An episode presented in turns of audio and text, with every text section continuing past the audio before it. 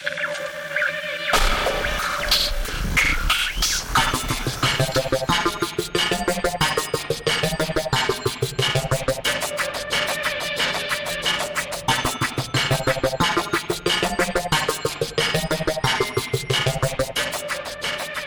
Welcome to Cinema Journal Presents Media. I'm Christine Becker. And I'm Michael Kackman. And here we are in September, a big month for those on the semester system. I believe mm-hmm. most of us have started. Uh, it's also then the time when, now that everyone's back on campuses, search committees are forming and mm-hmm. job calls are being written up and candidates are gathering together their goodies.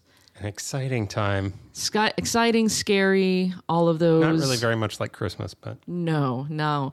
But we are back then with part two because you heard part one in our previous episode of Stephanie Brown's segment on the job market. So we're going to bring you part two, and this is uh, extra long as well. And so we, it's so good. This is going to be the only segment in our episode. Although we might sneak in in the middle just because, yeah. Speaking for myself, I have a big mouth and it's hard not to be like, ooh.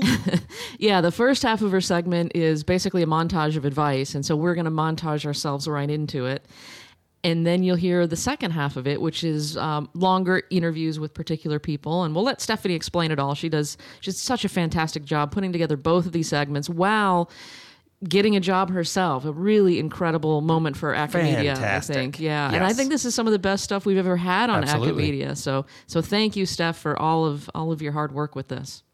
All right, let's give this a listen, and we will check back in. All right.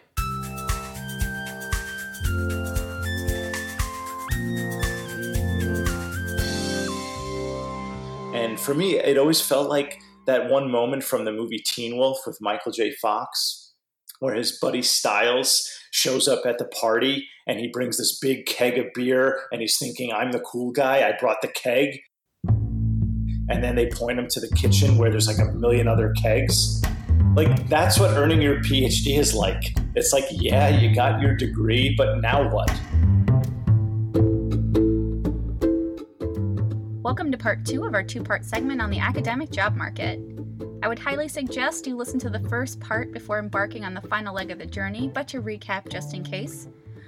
Earlier this summer, I solicited survey responses from folks about their own experiences looking for a job or sitting on a search committee. In the first segment, I discussed the results of the survey and talked to several academics who have been open about their own job search experiences on social media and who are doing work within SCMS more broadly to tackle larger issues of academic precarity. If the first segment was about venting and commiserating, this segment tries to focus on concrete advice for job seekers, concrete steps we can take within institutions to make the process less burdensome, and on alternative avenues for producing scholarship outside of the traditional tenure track career path. First, we're going to hear advice collected from our interviewees and from our survey, then we'll hear more from Jennifer Moorman about the Women's Caucus report and proposals on academic labor and job searches. Then we'll talk to Lori Morimoto about practical advice for becoming an independent scholar and for supporting independent scholars. And finally, we'll get an update from Mark Stewart about his own job search. As a refresher, the voices you'll hear in addition to Jennifer, Lori, and Mark are Yana Kucherko and Diane Elliott, scholars who are collaborating on research on adjunct labor and the job market, for this episode, we were also given expert advice by Kristen Warner, Associate Professor of Journalism and Creative Media at the University of Alabama, and Todd Sodano, an Associate Professor and Director of Film and Television Studies at St. John Fisher College in Rochester. First, you'll just hear a bunch of advice featuring folks reading some of the survey responses combined with snippets that we pulled from the interviews that we did for the episode go early like in grad school you feel like you're not ready just apply because a you never know and because it's such a time consuming process it's it becomes much easier later on in subsequent years when you can just build on whatever you have done already get organized get all of your boilerplate material together before the fall cycle begins if you start on those materials early, then you'll have sort of like a foundational piece. And of course, you're going to tweak for every job that you apply for. But um, you know, once you sort of have those foundational pieces, it becomes much easier.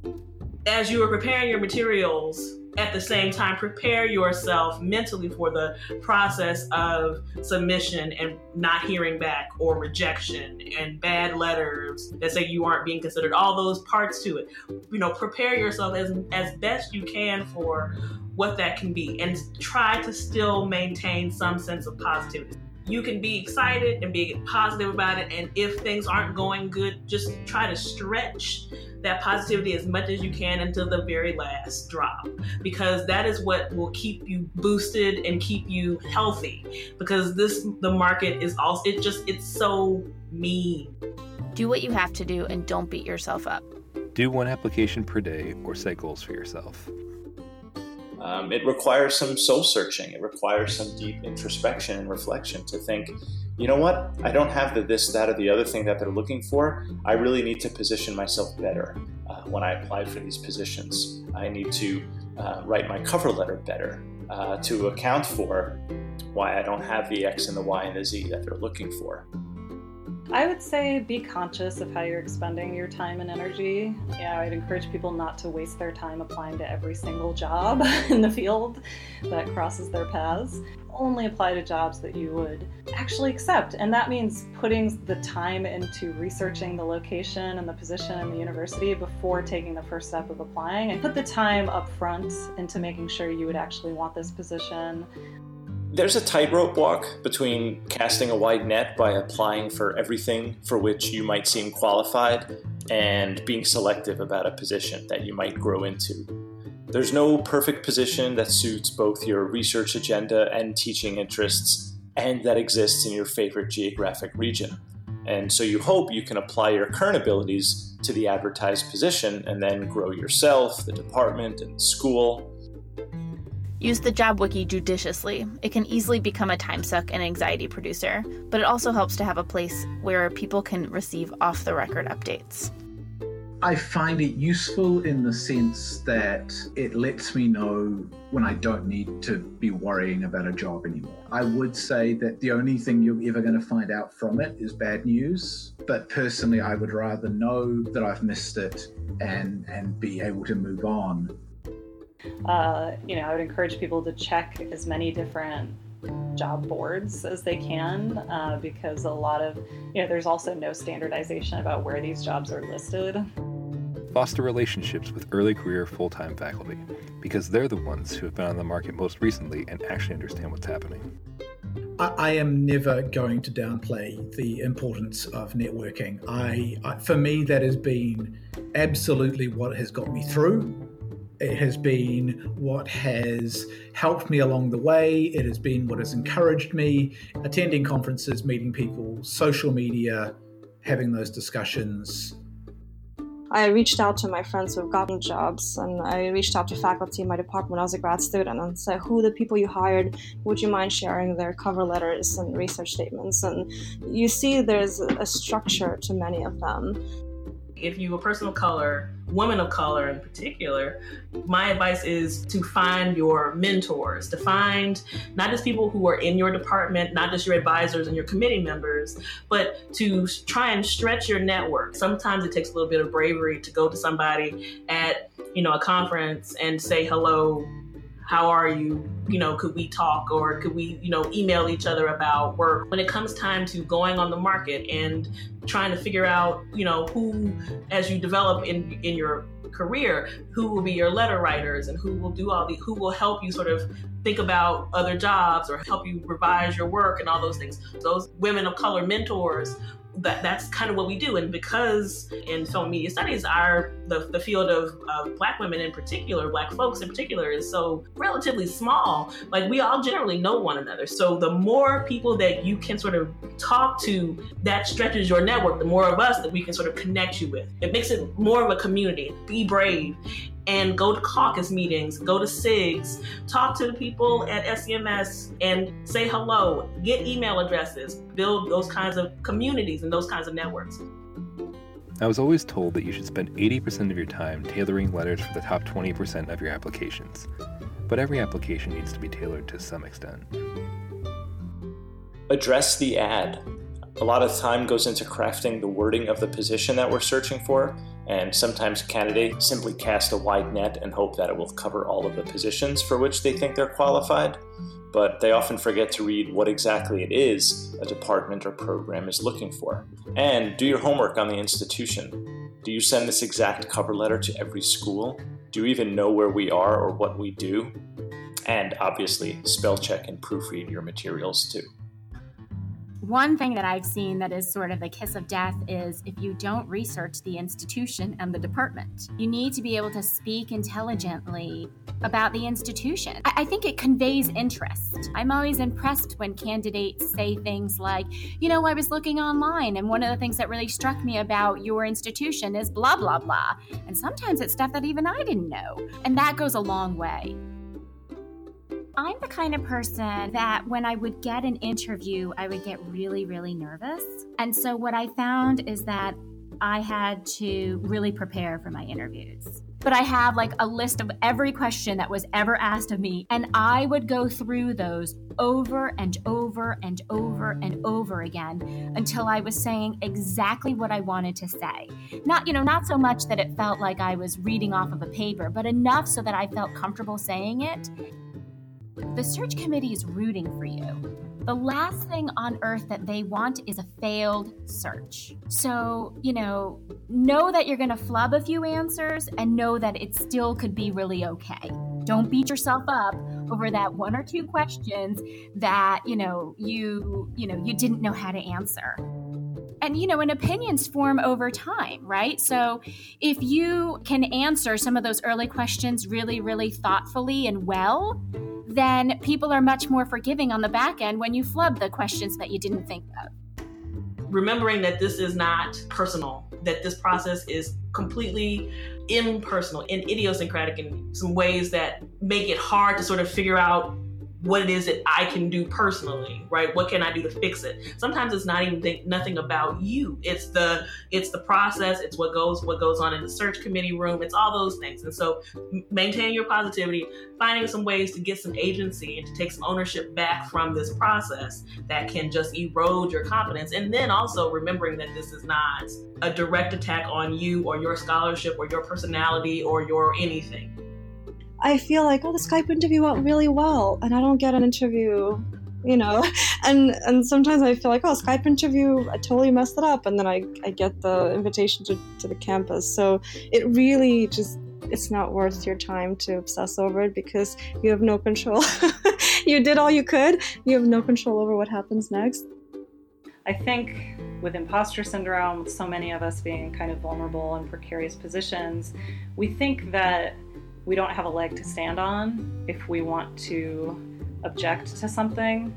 And what I've learned in my four years on the market is that if you stand up for yourself, that will often make the committee respect you more and see you as a colleague rather than a candidate. And so it can actually work in your favor as well as sort of helping everyone in the field because the more people advocate for themselves, the less committees will be likely to exploit us. Don't take things personally. um, often, getting a job is a result of many factors that are absolutely out of your control. Uh, that have to do with department fit, um, politics that you are not aware of, uh, funding, the timing of you being in the job market. So, although it may feel like a personal rejection, it's not, and so don't don't let it sort of affect your self worth also be thinking at the same time about other things that you can do. So that, in other words, if this does not work, you are not beholden to this process, constantly beholden to this process over and over again and letting it boss you. And instead, like getting some ownership and taking some agency to think about other things that you can do at the same time. Wow, lots of good stuff there. That is chock full, and something you know you might even want to listen twice to make sure you catch everything because it's just loaded with good advice. Lots there. of nuggets. Yeah. Any nuggets you would add to that? One of the things that I was thinking about is that um, I think part of learning how to be a good job candidate, and also ultimately learning how to um, interact across multiple disciplines as a scholar, is getting over that that initial sensation that every job that you apply for and every department that you interact with or, or end up working in is going to be structured similarly to the ones that uh, that you know well, you know, from grad school or whatever.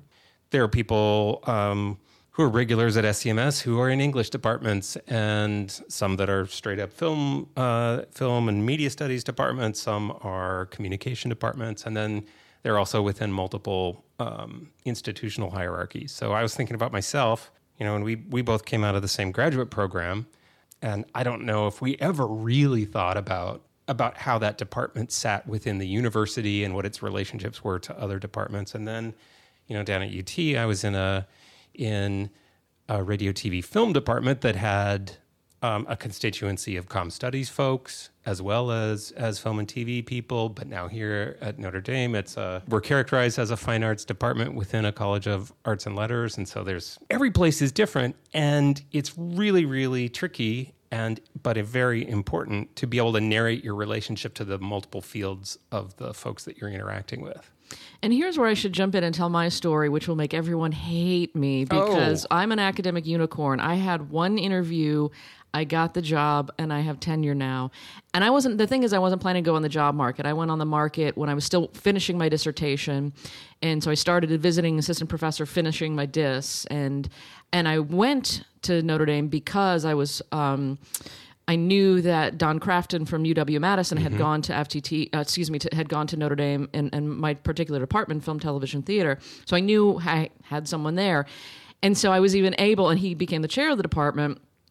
So I knew I was interviewing for a department that would be similar to the kind of thing I'd, I'd experienced Yeah. at UW. Or at so, minimum, someone who understood right. your pedigree, you know, Yeah. understood where you came from and what sorts of work you were interested in. So in. I'm sorry to all of you who, who don't have that. I mean, I, I had an incredible lucky story. So I'm probably not the best person to come to for advice on what to do in the job market, but I can tell you I have been on maybe three or four um, search committees now, so I can give from that side. Um, and a couple of things that come to mind. One thing is cover letters are hugely important. I know this touched on a bit in, in the montage, but we're going to look at all your CVs. We'll look at your accomplishments, um, but narrativizing them in, in the cover letter, putting Yeah. a personality to them is really important. And that's where, kind of speaking to what you were just saying, that's also where I can place you in my department, where you tell the story of here's my book, or here's my article, or here's the kind of classes I teach.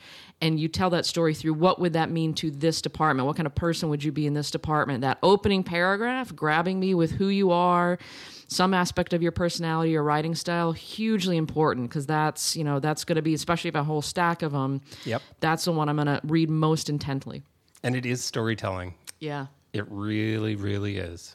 the other thing that comes to mind and Hopefully this not like fake storytelling. right you want to be honest because you you do want to you know if you're you know going to be at that place you have to be who you are and you want that to be honest the other thing that comes to mind and here i'm drawing from uh, some advice that Kristen Warner gave. Uh, I, I talked to her for this segment, and she brought up search committees should be very specific with their job calls. That if you don't want to have a situation where you're inviting a bunch of people who don't have a chance at the job to, you know, send in their stuff, make it specific. She even advocated sort of like when you're making up a call for papers and you put bullet points, do that with a job call. And I know search committees don't want to be too narrow because you might have someone who seemingly is kind of on the fringe and ends up being the perfect person. But at the very least, you know, what kind of fields do you want this person to be in?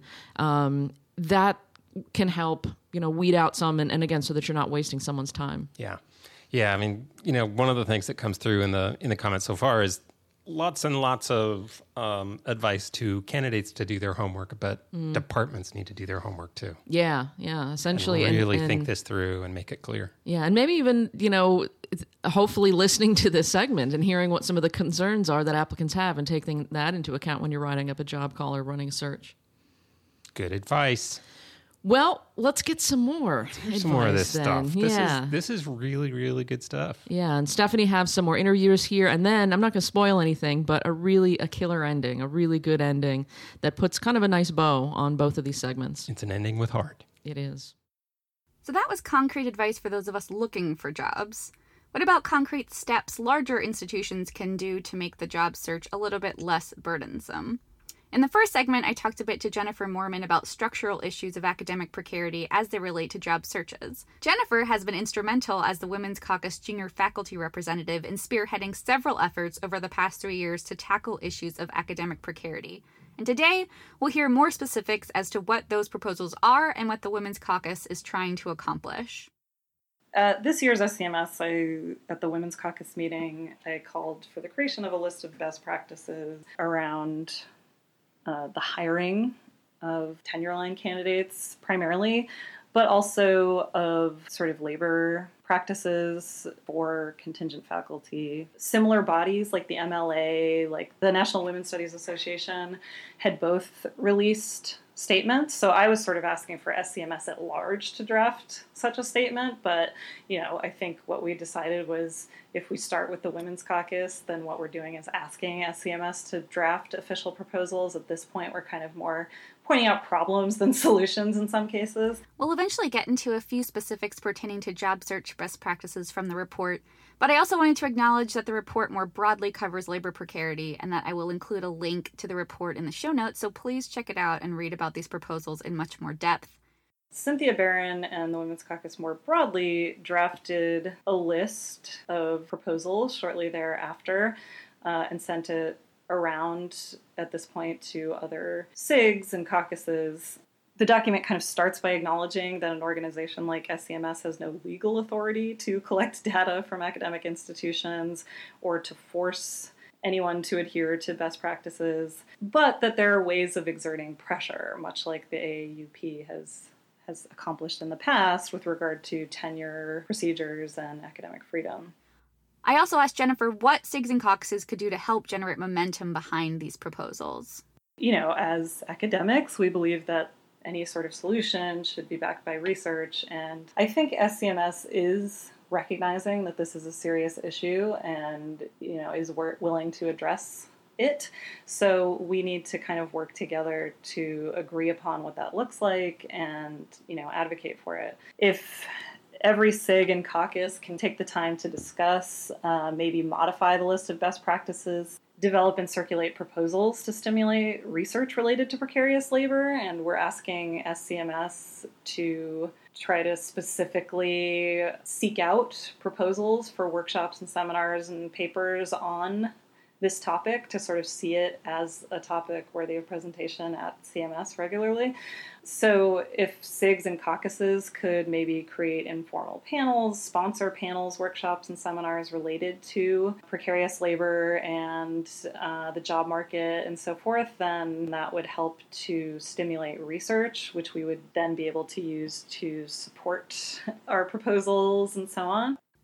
So, what are some of the job search best practices? Here are a few highlights I pulled from the interview, but like I said, you should check out the linked report for a fuller picture of all of the proposals.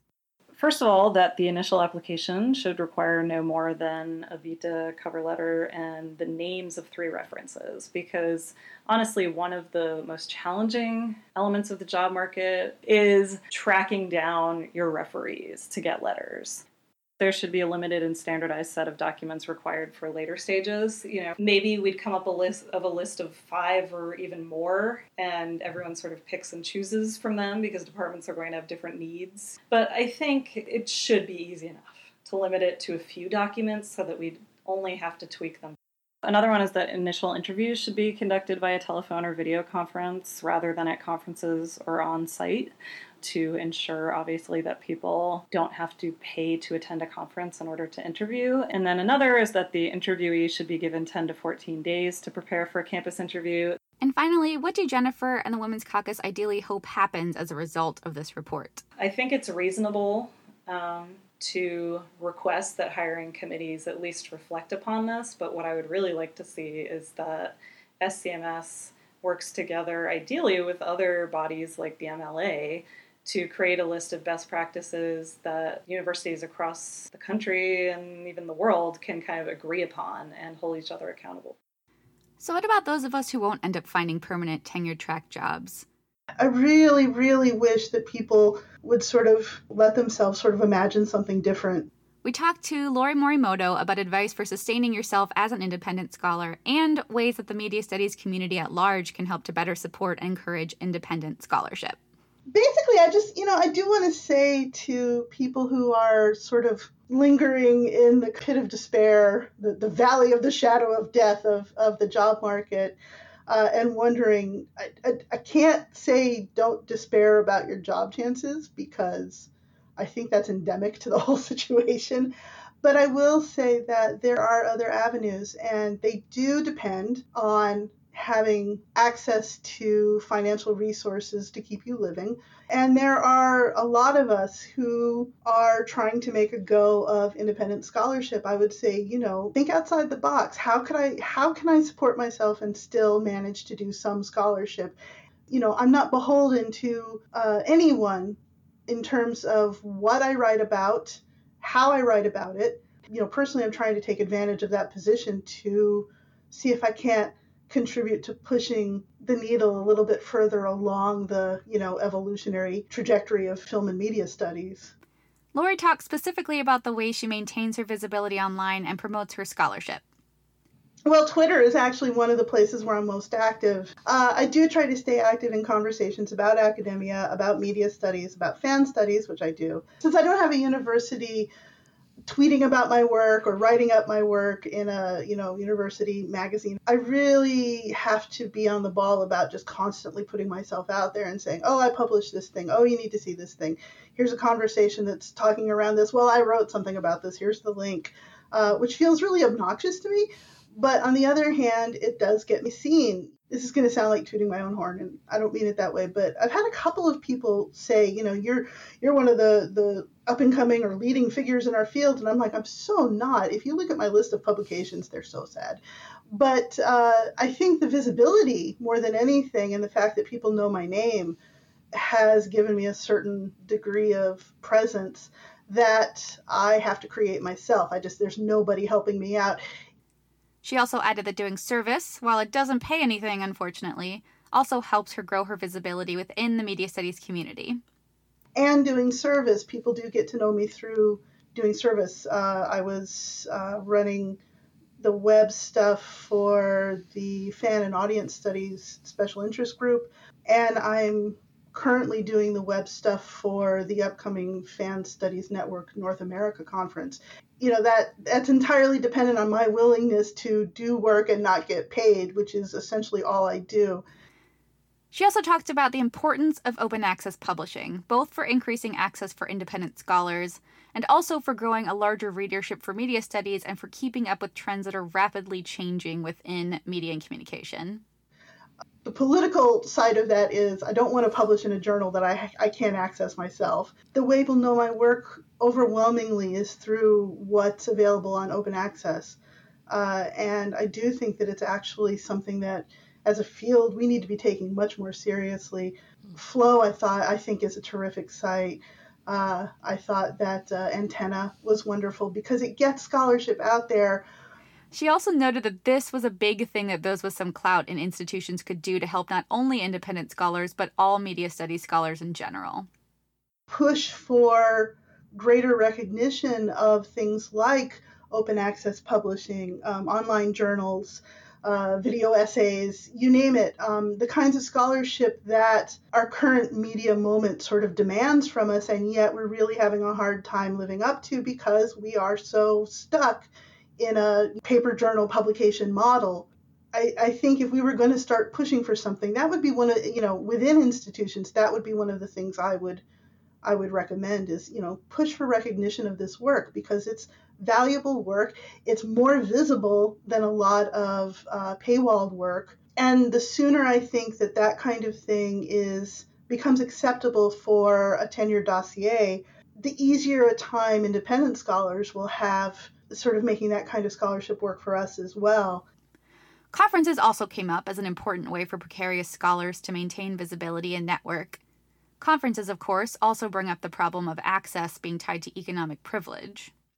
I also think that conferences are one of the the key ways to be seen and to become visible. I know that there are people who are staunchly opposed to it, but I really do wish we had regional conferences throughout the year because that it just it, they're smaller, but it makes it so much easier for especially uh, early career scholars and emerging scholars, graduate students, to actually make the connections they need to make in order to become more visible. In the best of all possible worlds, I do wish there was a dedicated fund for independent scholars and people who are self funding. If there were even something where, you know, in a given panel pr- proposal where you could say, you know, up to one person is allowed to Skype in their presentation, I think that would open it up to the possibility of more participation from people who are marginalized. I, I think there are ways to make it work that don't necessarily have to fly in the face of accepted dogma about what a conference is for. Yes, it's for networking. Yes, it's for talking to people. And given my druthers, I would always prefer to do that. But sometimes you just can't. Finally, Lori wondered if precarious and independent scholars could take a cue from trends she saw in media industry, an environment we know is also rife with labor precarity. That Some of them pool together resources for a sort of rainy day fund when somebody needs money for a conference or something else. Uh, they promote each other's work they work as a group. Now this is obviously media industries but you know where one goes they bring their cohort with them. But it, it, it seems exemplary representative of the kinds of creative thinking that i think we could employ in, in film and media studies to use the resources available to us to kind of conduct scholarship outside institutions you know, we always sort of hit the wall of access to materials, and in particular, obviously journal articles. Yana mentioned that collaboration and sharing of resources was a way that scholars in her field not only push science scholarship forward, but also help to pull up scholars who lack the institutional resources necessary for producing new research. I think this is definitely happening in psychology. The fields are going moving more toward sharing data online, and so there are lots of places where you can go online to find data sets that are publicly available that you can use and reuse for your own purposes. Um, and I think that helps when you don't have an infrastructure or money to um, collect your own data. There's a um, website called Databrary, um, and on Databrary, researchers are uh, uploading videos from the data collection, you know, and uh, other researchers can use them to answer different research questions. Yeah, it just it helps everyone move science along. Um, why go through the efforts of collecting your own data if other people have done it? Uh, if someone is in a position where they don't have a lot of institutional backing, but they have access to secondary data, um, I think it's a really a really great way to keep publishing. It's really hard to get anything done yourself. That's why it helps to network, uh, to build lasting relationships, to collaborate and help one another share data. Unless academia changes and universities suddenly open up entire tenure track lines or full time lines or whatever, this is what we're looking at in the future. And right now, I think we're we're in danger of losing an entire generation of scholars to precarity.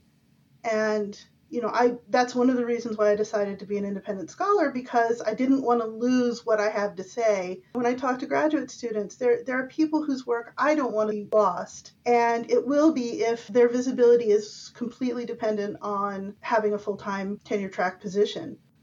The key takeaway from these segments, I think, is that we all need to work together to solve the bigger issues of labor precarity. We may be looking for jobs as individuals, but the only way we're going to push the field forward and to keep scholarship from being lost is to band together to raise everyone up. And speaking of raising everyone up, we have a positive update from our good friend Mark Stewart, who we talked to more extensively in the first segment, and who I think exemplifies the ethos of helping your fellow media scholars. I'm pleased to announce that I have since received a job offer to be a senior lecturer at Coventry University. I I don't want to underplay the vast amount of luck which there is. I, I, think that that's sort of one of the things which which I've come to realize just how much you happen to be the right person in the right place at the right time. What what I did a little bit differently on my end for this one is that certainly in the preparation for the interview, I did a lot of research on the institution itself and much more about what the institution is, what their values are, where they're trying to head, um, how they see the balance of teaching and research, where the institution sees themselves in 5, 10, 15 years, where they're wanting to be, uh, and where the department to some extent sees themselves as fitting within that. The parts of the interview that that that I felt from my end went across best were when I was able to connect the questions that they were asking me to how how that fit within the university, the institution as a whole, and how I saw myself fitting within that. So it was sort of being able to position myself as someone that was very happy to take on, you know, a, a not insignificant teaching load, but also being able to say, and here is how my research is going to be able to benefit the department as the institution goes forward, looking to position itself as one of the top ranked institutions in the UK. In terms of the the support networks, I have been incredibly lucky. I think the other thing which has kept me going is a realization which I came to the best part of now 10 years ago that this was really what I wanted to do. And so I've sort of just had that to to cling on to, knowing that it was something which I which I love doing, looking ahead and sort of saying, well, if I don't get it for the next 12 months, what is my plan? I find the the the, the, the most basic work that I can find in order to to pay some rent and and put some food in my mouth, and I spend that 12 months writing the book, or I spend that 12 you know those 12 months doing the edits on the um, on the journal article so that when I'm back on the market, I'm that much sharper. So take that bit of good news to heart, and good luck to everyone on the market for your first or tenth time this fall. And remember to be good to each other. And please read the show notes to find out more about the issues we talked about. Thank you so much for joining me these past two segments, and to Acamedia for indulging me in this segment. I've actually been producing this show as I moved to St. Louis for a visiting professor job, which has been its own emotional roller coaster. All that to say, I'm right there with all of you. Feel free to start a conversation on Twitter with me about this segment. I'm at Steph Brown.